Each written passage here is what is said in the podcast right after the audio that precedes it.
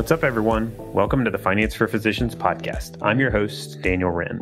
Join me as we dig into what it looks like for physicians to begin using their finances as a tool to live better lives. You can learn more about our resources at financeforphysicians.co. Let's jump into today's episode. What's up, guys? Today I'm talking with a good buddy of mine, Justin Harvey. He's a fellow certified financial planner. We actually chatted back in um, the episode on uh, charitable giving, and so he's he's definitely a good buddy of mine. Also knows the physician um, sort of situation very well. His firm is dedicated to working with uh, physicians. It's called Anesthesia Success. He also has a podcast called Anesthesia and Pain Management Success. If you haven't uh, heard that before, definitely go and check that out. But uh, we're going to be talking today about some of the stories and experiences that we've seen in our work with physician families. Some of them are, you know, good things. A lot of them, though, are just kind of mistakes and, and avoiding them and, and stories around that. So ideally, you can take some of these and apply it to your situation and and hopefully be in a better spot. So without further ado, we'll jump in today's episode. What's up, everybody? It's Justin Harvey. I'm here with my good friend Daniel Wren. Daniel is a CFP, also focuses on financial planning for physicians. He's one of those guys that like to keep on speed dial whenever I run into something weird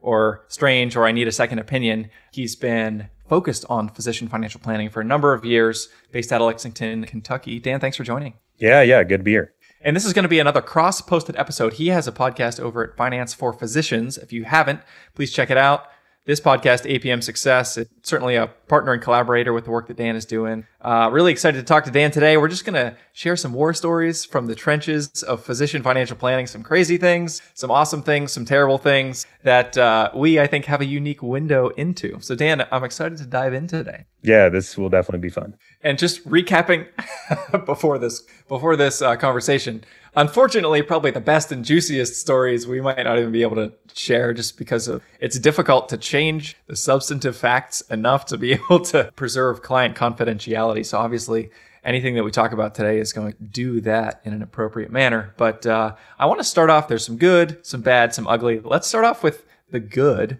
there's immense value frequently that comes from working with a financial advisor who understands the physician financial trajectory. Dan, I know you have like some really big wins, some capital W's in the win column. Uh, tell me about some of the things that you've seen. Yeah, we've had, as we were talking about before we started, we've had a lot of uh, wins, but a lot of them have not been like knock it out of the park home runs. Like we get a lot of singles and doubles. And I think that's kind of a misconception sometimes. If you look at like our, what I would consider our most successful or balanced clients, a lot of them are just kind of hitting the singles and the doubles and and it's not very exciting or sexy or you know headlining but a lot of some of the wins that we have seen have been avoiding uh, big old you know big old obvious errors you know and that the value of that, by the way, is not to be understated. Because uh, between the errors that I've helped clients avoid, and I'm sure you have too, and the errors that we've witnessed, they're huge. There are five figure, six figure mistakes, sometimes more if they're cumulative, uh, you know, the cumulative impact of them. And so it's important to not downplay that, I think. Yeah. So we've had several, uh, a lot of student loan kind of biggies. We've seen a lot of these are kind of tied in with the whole like avoiding errors. And so I had uh, one one specific example that comes to mind. I had uh, clients. The hospital was paying the student loan on their behalf, and so that's, I guess, a little bit of a risk there because there's a little bit of removed. It's removed from the client, and so the client was just like, "It's getting taken care of. My hospital's taking care of it. It's fine."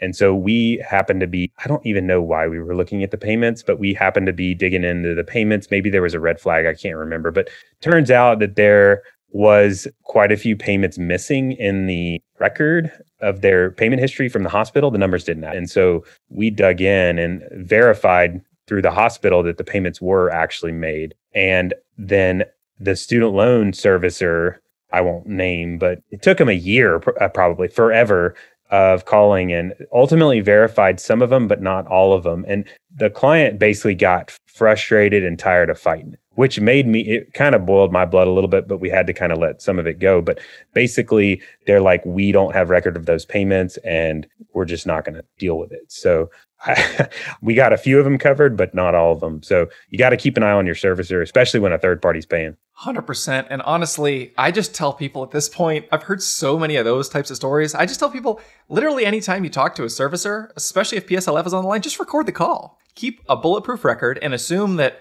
something that you ask to happen is not going to happen and that you're going to need to prove it. And if you assume that and you go in with that sort of mindset, then you'll be protected. And, you know, I can't, there's a handful of times that come immediately to mind where I was on the, as a third party on the call with a loan servicer and my client, and we're trying to do something very basic that's part of how the plan functions to preserve PSLF. And the servicer, again and again and again, is instructing the client to make a decision, basically to remove themselves from a capped income based payment plan to go onto an uncapped plan, which would cost them tens of thousands of dollars more in pursuit of PSLF. And the servicers instructing them very factually, like, this is what you need to do if you want to move towards PSLF. It was wrong. It was 100% wrong. Had I not been on the phone and frequently deal with this, like, they talk to servicers who very matter of factly say, here's what you need to do. And it's the diametric opposite unfortunately and it just you know you said boils your blood earlier that's that's that's how i feel yeah they're not working for the for the client so you got to think about who's working for who and whose interest they're looking out for and a lot of times it's just ignorance i think uh, we had another student loan uh, story with a uh, well, this has been several actually. Uh, the they just completely miscalculated the payment because it's income based calculations, and so in those situations, in several, like I said, a few of them have been like several thousand per month under calculated. This is where it actually benefited the client, the errors, but several thousand per month in, in, a few of these situations. So what the client was like, what in world? Because we always are double checking the payments and we raise the issue and they're like, uh oh. And so uh, what we suggested to them is we're like, call the servicer and say that you just wanted to make sure there wasn't an error and what's going on. And, and they, so they did that. And the servicer was like, no, no, no, it's correct. It's correct. And I'm like, okay, take note of that, save all your documents because I double checked their documents too. Everything they submitted was legit. Like I couldn't understand where the error came from. And so it was just a blatant error, I guess. And um, they called the servicer to try to make good with it. And they just said, no, it's not an error and uh, favored the client by a ton. I had another one that was uh, interesting. It tied into PSLF, but I guess it wasn't directly a PSLF issue. But this client got there was an error with their employer and they overpaid them by $50,000 one year. and I don't know what happened. They were in training. So maybe it was just that they misclassified them as not in training. I, am not sure, but they knew that the error was happening in the moment. And so they were responsible and saved kind of the difference. But what happened is this kind of train wreck pursuit afterward is like you get the PSLF income verification, then the PSLF payment completely wrong, and then the W 2s are wrong, and the tax returns wrong. And then it's got to, it was just an absolute mess of a situation. And there, that one, unfortunately, was not, there wasn't really, we did as good as we could. We found, they knew that the error was happening and brought, brought up the issue. It took the employer just like six or eight months to fix it, which is nuts. That kind of stuff happens though. Yeah, especially with these big health systems, it's like turning a cruise ship. And this is why I'm always uh, beating the drum for independent physician practice. If, as a doctor, go to a doctor whose job it is to make sure that that is happening the right way. I mean, obviously I'm biased here, but it doesn't take six months rather than running it up the flagpole at corporate. And this was a big ship. Let's just say this is the biggest ship, okay. if, if yeah. you can. Yeah, we, we like to not name names on this show because uh, we don't want to hear from any lawyers between the lines. Dan, I'm sure as an investment advisor yourself, you've run into situations have asked you come with ideas. Hey, I'm thinking about opening a Robinhood account and trading GameStop or some other, we'll call them harebrained schemes or other things that perhaps might be riskier than one of your clients realize. Have you ever interacted with that? Never. no, I think that's probably more like a daily kind of a thing. Not quite daily, but definitely weekly, where we're hearing of things that are, I would call like ultra risky investment opportunities that maybe sometimes they're aware of the risk. Other times they're just kind of not completely unaware of sort of risk. But I would kind of categorize that as the ultra high risk, kind of bordering on gambling sorts of deals that you see out there. And it come it could come in the form of like a business deal uh, from your buddy or like a really uh, high risk stock play or even like options and crazy call put strategies and that kind of thing. Uh, but that there's, um, I've had several clients lose quite a bit of, of, money. I've had a few make a little bit of money. I don't have any like home runs where people actually hit it big on the really ultra high risk sorts of situations, but I've definitely had quite a few. I think you had a good one where you had a story of someone really losing quite a bit of money and that kind of thing. Yeah. One of the first filters that I always implement when I'm doing investment due diligence is liquidity. Like if somebody wants to do something, how easily can we undo that investment? And if it's if it's locked up for six months, a year, five years, seven years, like some of these uh, you know closely held like private equity or ventures are, then we want to understand that. We want to make sure that we can afford to not do anything as this slowly goes to zero over a five year period. And one of my clients had you know brought to me a real estate deal where there was this somebody who was investing in improving and leasing up apartment buildings somewhere in the southwest. My client says, "Hey, I'm interested in doing this. What do you think? You know, 50k, 100k minimum." And that was a meaningful part. That's probably, you know, 12 to 15% of their net worth at the time. And they were on the risk scale, I'd say they're probably a 3 on a scale of 1 to 10. And they were brought this deal actually by one of their very close friends whom they trusted, had gone to college with, and this friend had made a lot of money with this developer doing this strategy of improving these apartments and then leasing them up at higher leases, higher uh, rent rates, and then you know capturing that delta. And I told my client flat out like. You're a three on a scale of one to 10. This is like a 34. It's not even on the scale. How do we reconcile? It? Yeah. And so just so you know kind of where this falls, because they, you know, they didn't have that kind of understanding and the liquidity was a big part of it and the fact that it was only one building was a big part of it like what if an asteroid hits the building or some other weird thing happens or there's issues with mold or i mean i don't i don't do a lot of like you know multifamily residential due diligence but the liquidity thing alone was red flags for me and so i, I talked them out of it now this this buddy had, was talking to his other buddies, and I know there were some others that did decide to participate. And it was a deal that ended up really going south, and the market was moving against this um, type of residents in this geographic region, and they ended up losing significant amounts of money. Uh, some of them, it was like a big chunk of their nest egg. And so this is a perfect situation where, and I don't usually run into these, but this is one that sticks out in my mind as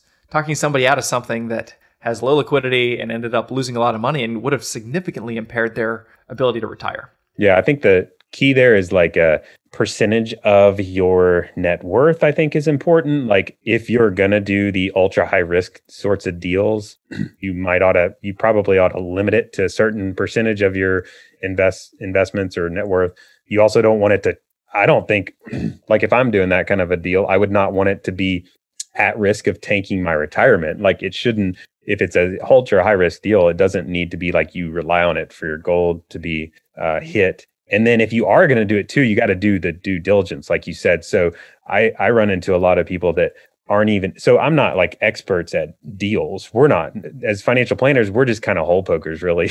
I mean, a lot of what we do is just kind of ask, uh, you know, questions about what's been done so far. Have you done the, you know, whatever. But um, what I find is a lot of people are not able to be doing the due diligence themselves and that's a kind of a red flag in itself is if you aren't able to understand the deal enough to know whether or not it's good, that's probably like, you know, that's a red flag in itself. You, you need to be able to understand the working. I know that uh, something that you and I have both done is looking at contracts. And yeah. I love the contract landscape because it's a moment in time when you can do something that's like really exciting and that massively helps your financial picture potentially.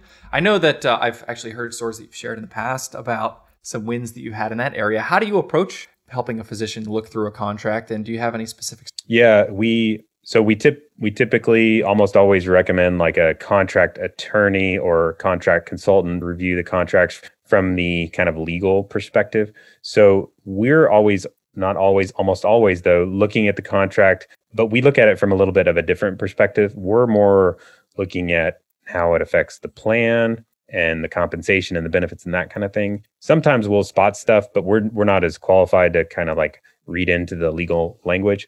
Uh, but an example, so we just had one actually not not too long ago, like the other day. The contract uh, initial contract proposal for the client was, um, you know, X dollars salary, whatever, three hundred thousand dollar base salary plus they were offering a a $75,000 student loan payment. Uh, I don't know what they called it, but basically a payment to the for the student loan. That's like a stipend for the student loans or something along those lines. And when you, so I, I suggested that kind of caught my attention. The student loan stipend, first of all, because it was a 501c3 hospital. So I'm like, hmm, PSLF, we got to make sure this is not going to, because this client in particular, the payment's going to be very, very low the first year, maybe second year too, especially with COVID forbearance. Like the first few months are going to be really low, you know, zero dollar payments. And so it turns out we kind of looked into it a little bit more. So the rules for this particular hospital were that it had to be paid directly to the um, loan servicer, the stipend. And I think that they were going to do 25,000 a year for three years, maybe something like that. But they were that they were going to require it have to be directly to the loan servicer for good reason, probably because they want to make sure it gets paid. To the, they want to make sure they're used for the purpose. Uh, then we asked, you know, can it get paid directly to the client? And they're like, yeah, we'll pay it to directly to the client, but they need to verify payment of the loan for the equivalent amount. And so we're like, no, no, no, that's not going to work. So just to clarify why that's a problem, basically with PSLF, like anything above the scheduled payment is like tossing money out the window.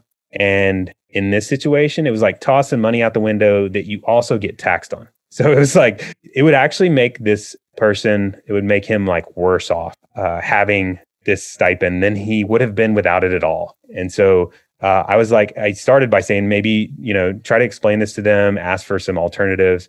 And so they were having trouble uh, getting traction. And ultimately, in this situation, I ended up just talking with the hospital executives myself.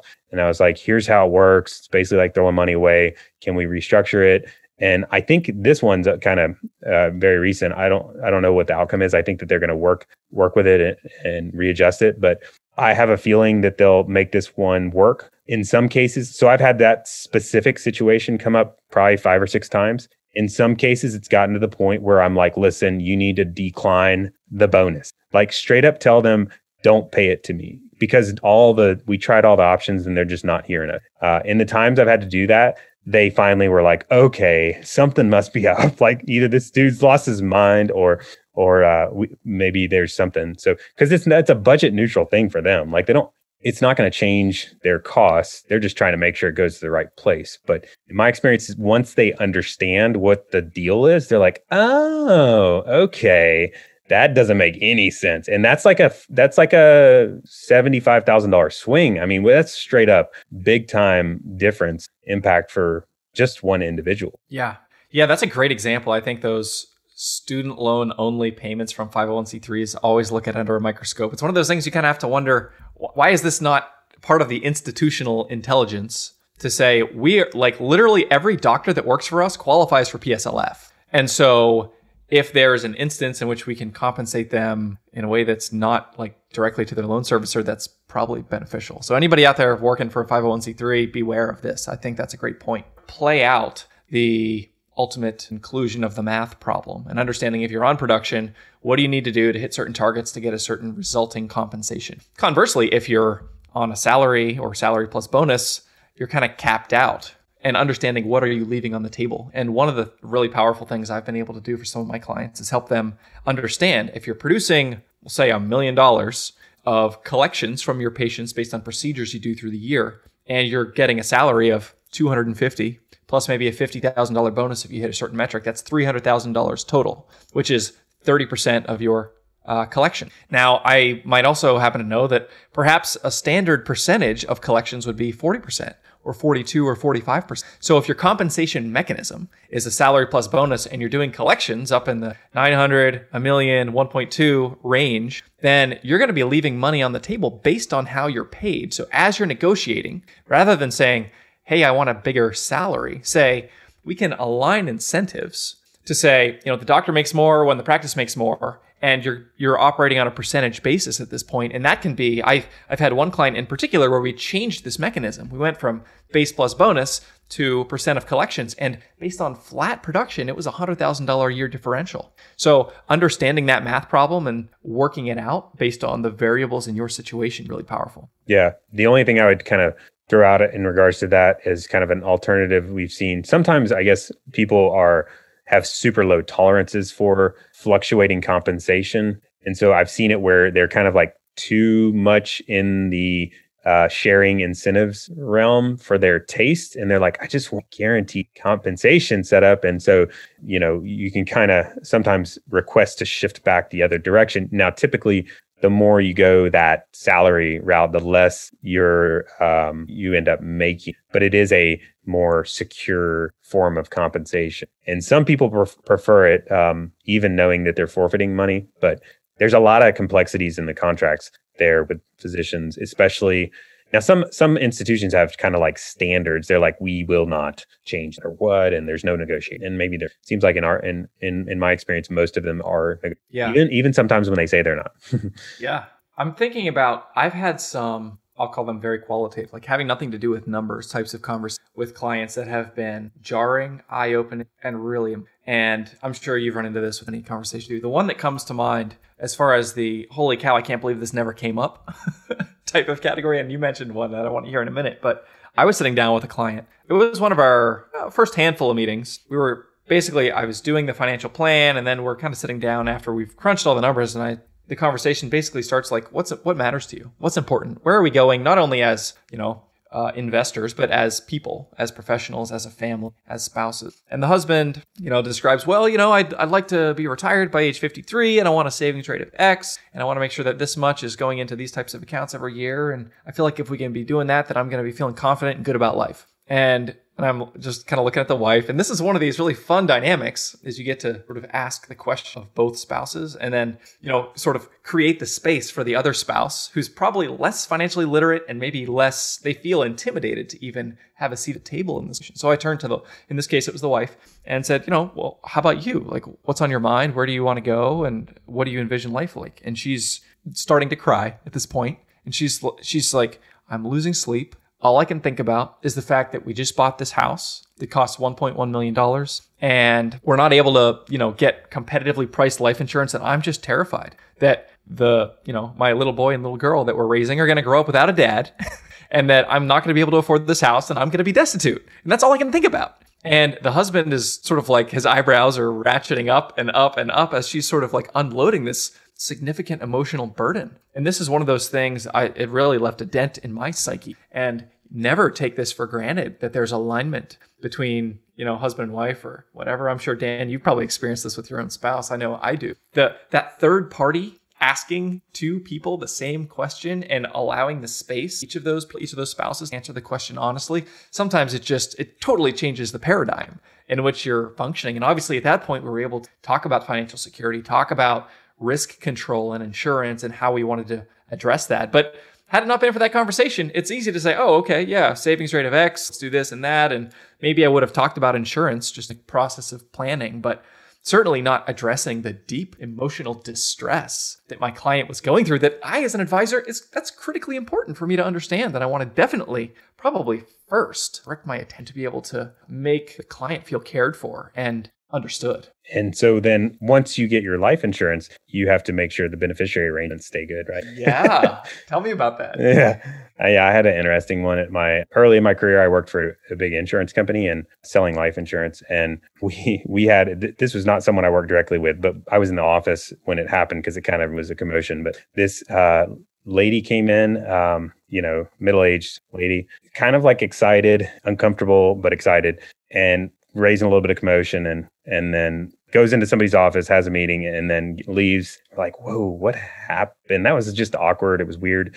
Uh, and so it turns out that the that was the ex spouse of the ex husband's life life insurance beneficiary. He had passed away in an ATV accident, forgotten to change the beneficiary on his life insurance. Ex spouse coming in to collect on the $500,000 life insurance policy uh, that she had known all along interestingly this was the kind of interesting I, potentially like you're skeptical you're like whether was she involved in the you know ATV accident? but uh you know the the husband had gotten they had gotten divorced he had forgotten to change the beneficiary on his life insurance policy and had died in an atv accident ex-spouse coming in to collect on her space and she's going to get it. Like there's nothing you can do. He had, so we were so curious. We're like, what about the current spouse? And of course he was married, had children. We're like, oh my gosh, it was like worst case of everything scenario. Uh, but they have to, insurance company will pay the ex spouse if they're listed as the beneficiary. Doesn't matter how much what should have been done or what the right thing to do was, they're going to pay what the beneficiary designation says. And so you have to be careful with that. I've seen ex spouses, I've seen parents still while you're married, I've seen uh, children, one child named when it should have been, you know, all the children. I've seen the guardian named. That's a little risky. You know, people are not sure. They don't want to name the children because they're not, they don't want them to get such a large sum of money. But then, so they'll like, I'll name the guardian. But the problem with that is guardian can do whatever they want with the money. So you have to be careful with who you name as beneficiary and keep an eye on it every so often. One of those things is like annoying administrative stuff that doesn't matter. It's not a big deal until it's a huge deal and it's too late. Right. That's and a- definitely warrants, you know, periodic checking the temperature, making sure, okay, here's what we got listed. Is this still, and this is part of my sort of annual review. I'm sure it is too, Dan. Making, trying to prevent that essentially. And especially if there's a divorce that happens, if it's born, keeping everything up to date, never letting it go too long before asking mm-hmm. those questions. Yeah. We've seen a lot of, uh, house. I think the house, we were sharing some of our stories of, uh, I guess this is more of like uh, avoiding some mistakes with house purchase and that sort of thing for whatever reason. Maybe that's just across everyone, but that seems to be a common one we we run across regularly in our practice. Is that true with you? It is true, especially for the early career. You know, yeah. I just finished training. I'm moving across the country to take my first job, and I want to go from you know paying nine hundred dollars a month in rent to you know a six thousand dollar a month mortgage in some case. Uh, it's a transition and one that should be navigated intelligently. Well, but it's you can see on the one side, it's like I've rented so I've I've been running for years and years, and I've been in training for years, and I've just now finally like finishing. And I'm tired of renting because it doesn't. It's not as it stinks to rent. Like, and you got to move, and it's not your place. And you're like, finally, I have the money and you're to make plenty of money. It's like finally I have the money to buy a nice place. And so if I'm to do it, I'm to do it right and I'm to find the right place.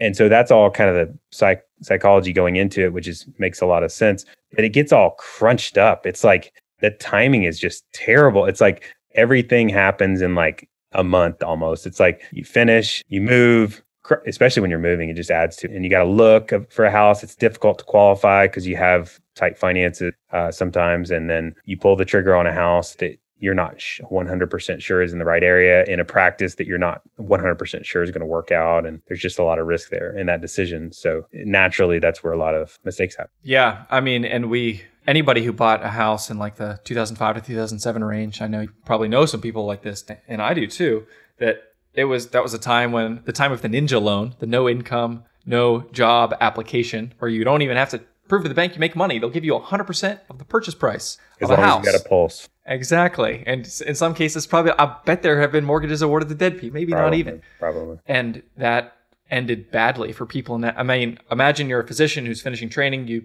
buy a house in 2007, and the for whatever reason your group gets acquired, it doesn't work out, you're not on the partner track anymore, and you want to move. Now the house that you bought for 800k is worth 550 and you've got an $800,000 mortgage on it. So you need to cut a check for a quarter million dollars mm-hmm. in order to get out from under it. Yeah. That is quite onerous. I think that is a, um, the younger group, because it's been a while, I guess. Like it's been a while since 2008. 2008 was the last like big time real estate tank. And everything went down in pretty much all areas of the country a lot. And in certain areas, it went way down, like Las Vegas. Uh, like some of the touristy areas in Florida had big, like 50% plus price real estate price reduction. I had one and client in particular that uh, bought. They were in training in Florida uh, and bought their house probably like zero down, zero anything, pulse, you're good, and got the house um, uh, just for training. So and then they go into practice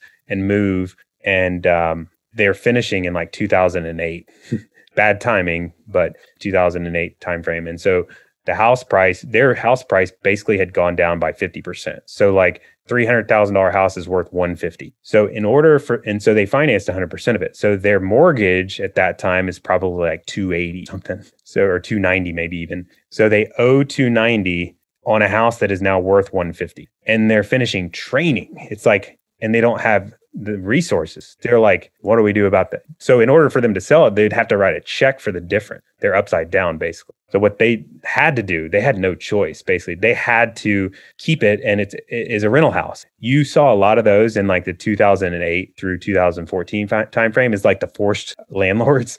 There was a ton of people that had like one or two rental houses because they were just like and you sometimes they would be like, "Yeah, I wanted to get in the real estate business," but, but peel back the layers, it was like they made a little bit of a poor decision and ended up in a house that they couldn't get rid of, and so they were landlords uh, on that house. And this was I was working with them in my old firm. I don't know if they it, the last time I talked to them, they still had the rental house and had not quite and th- this is like five years into practice and because that's a big nut to crack there and it took a while for real estate prices uh, rebound. But i guess the moral of the story is housing prices do go down sometimes even in areas that uh, have very appealing metrics like even in areas you don't expect them to go and sometimes by a whole lot. And right now it's very geographically dependent. We're still understanding what covid means but there's definitely been a flight from at least at a high level, high tax jurisdictions. Yeah, in big cities. If I, if I can work from home and not have to deal with the nine percent New York, you know, state tax or whatever, and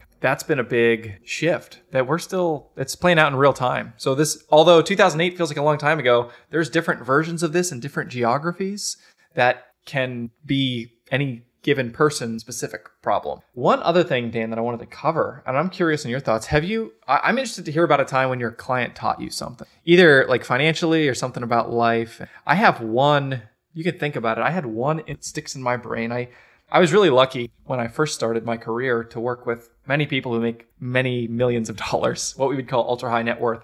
And by some funny circumstance, the totem pole on which I was at the bottom, my boss couldn't go and my manager couldn't go to this meeting with this client. So I ended up getting in the taxi and going down to the law office in Center City here in Philly and sitting in with this estate attorney and our big shot baller entrepreneur client who's probably got like a $90 million business. The estate attorney was this old, you know, gray fox type who's like, oh, yeah, you know, we can, we do this all the time. Like, we'll, break up the LLC. We're going to give a part of it to your wife, a part of it to your kids, put it all in trust. We'll have like the minority discount applied, basically reducing the face value of the components of the business. And then we'll shove it into this trust. And this is going to be this great tax move. And we'll get a 30% discount versus sticker. And it'll save you $7 million or some sort of whatever. And so I'm sitting there with my client and I'm in my suit. This is like my first meeting with a real human, basically. When you wore suits. Yeah, that's right. Remember that when we yeah, were in a conference room too. with other people? Crazy. And then the lawyer gets up and he's got to go use the bathroom, and the client turns to me, and this is really my boss's client, not mine. And he's like, Justin, I hope you're paying attention. Like, this lawyer has no skin in the game. He doesn't care if this works or not. He wants to get a fee for creating a complicated legal strategy that I can't understand. And he's, you know, this lawyer's 71 years old, and if this doesn't work in 20 years, he's not going to know or care but I'm going to have to deal with it. And it was this for me, like a real, I mean, I was, this, was 11 years ago now, and it left a dent uh, in, in my brain to say, like, let's understand, follow the money, understand the incentive, and understand the stakes. Like, who's going to deal with the consequences of any given decision? This is really true in finances. Like, if something goes wrong, is your, is this advisor, is this person who is giving you a certain piece of advice or even a friend giving career advice or whatever, are they going to have to help you deal with the consequences or are they just telling you what you think in some sort of like complicated, sophisticated way that you can't understand? I think this is really true in finances. And I respected this entrepreneur who built this business from the ground up. And he basically was a multi-millionaire a multi-deca millionaire because of this instinct. Like if he didn't understand it, he didn't want to do it because he knew he would have to deal with the consequences.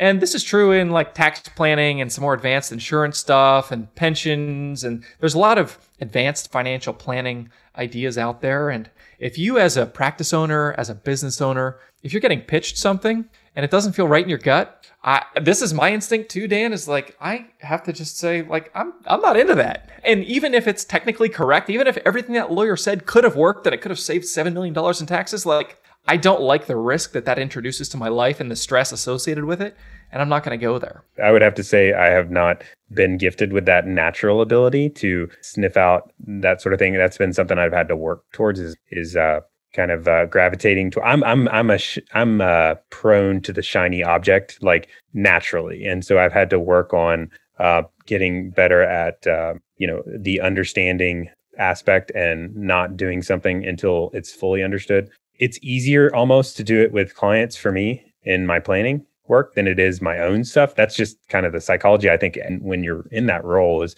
because I feel a higher pressure load to it's their stuff instead of mine. I'm just a high risk kind of a dude as well, so I'll I'll kind of roll with some uh, exciting uh, ideas and try them out sometimes, uh, especially personally. Um, it's just kind of fun for me. But I completely agree with that, like in principle, and that you have to. It's it's safer, especially when you're not experienced with things, to default to no is my answer always unless I completely understand it. If I have if I don't understand it, if I can't explain it to my buddy, you got to say no until you understand it. That's true with business deals, with whole life insurance, like all this life insurance, complicated investment deals people try to sell.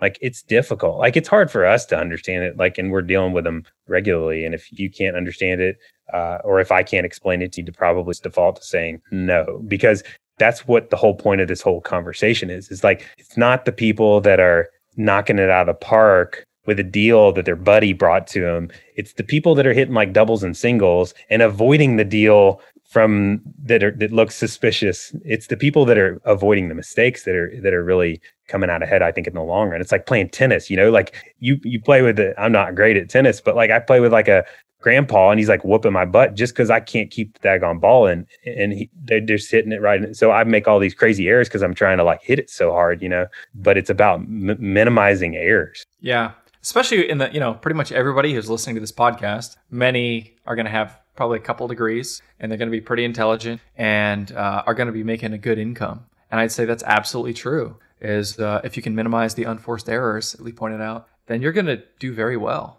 And there's a lot of benefit taking this principle. Like if I can't understand it, I'm pretty smart at baseline. And if even, especially if my trusted advisor can't explain it to me in a way that I understand, or if they explain it and it doesn't feel right in my gut, this is me. I'm a gut kind of guy. I say like, jam all the information into your brain, process it, and then make a decision from your gut based on the things that you know. And I just, I, I saw that in this entrepreneur 11 years ago, and it's something that I feel very strongly as something I want to impart to my current clients and also people listening to this podcast. I, I think that's a, this is just Justin talking. This is my personal philosophy. I think that will seldom let you down.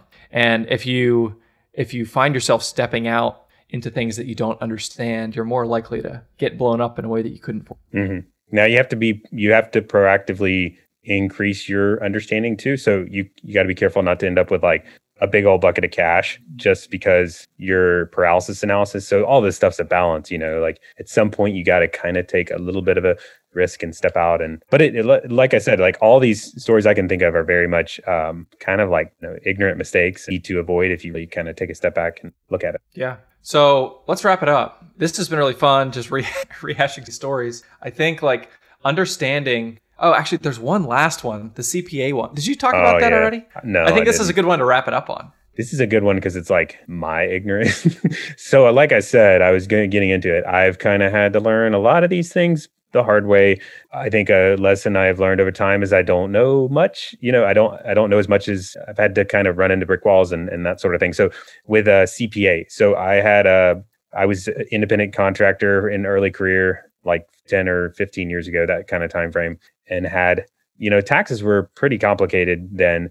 And so I hired a CPA and it was actually somebody that was referred to me by several other advisors that I was buddies with and worked with him for a few years. He was very inexpensive. It was like I was telling Justin, like a couple hundred dollars a year for my taxes that were actually pretty complicated. I think at the time I thought they were simple. I'm like, I could do this myself because I was an ego young guy, didn't know what I was talking about. But uh, in reality, looking back, they were actually pretty complicated. He did them for a few years for whatever reasons. Maybe it was just gut or whatever. I ended up just stop stopping working with him and hired a different accountant. And um, I got audited like the year after that, and it was a big audit. Like they really dug into my stuff. It was painful. I learned a lot of good things about how audits work. Uh, that's, but they they dug into everything. Like it was it was months and months and months of audit, and it worked out okay. Like it, it, there was not any too bad of negative. I ended up having to write a check for fifteen hundred dollars. Turns out the issue was an error that that accountant made with how they did the tax return.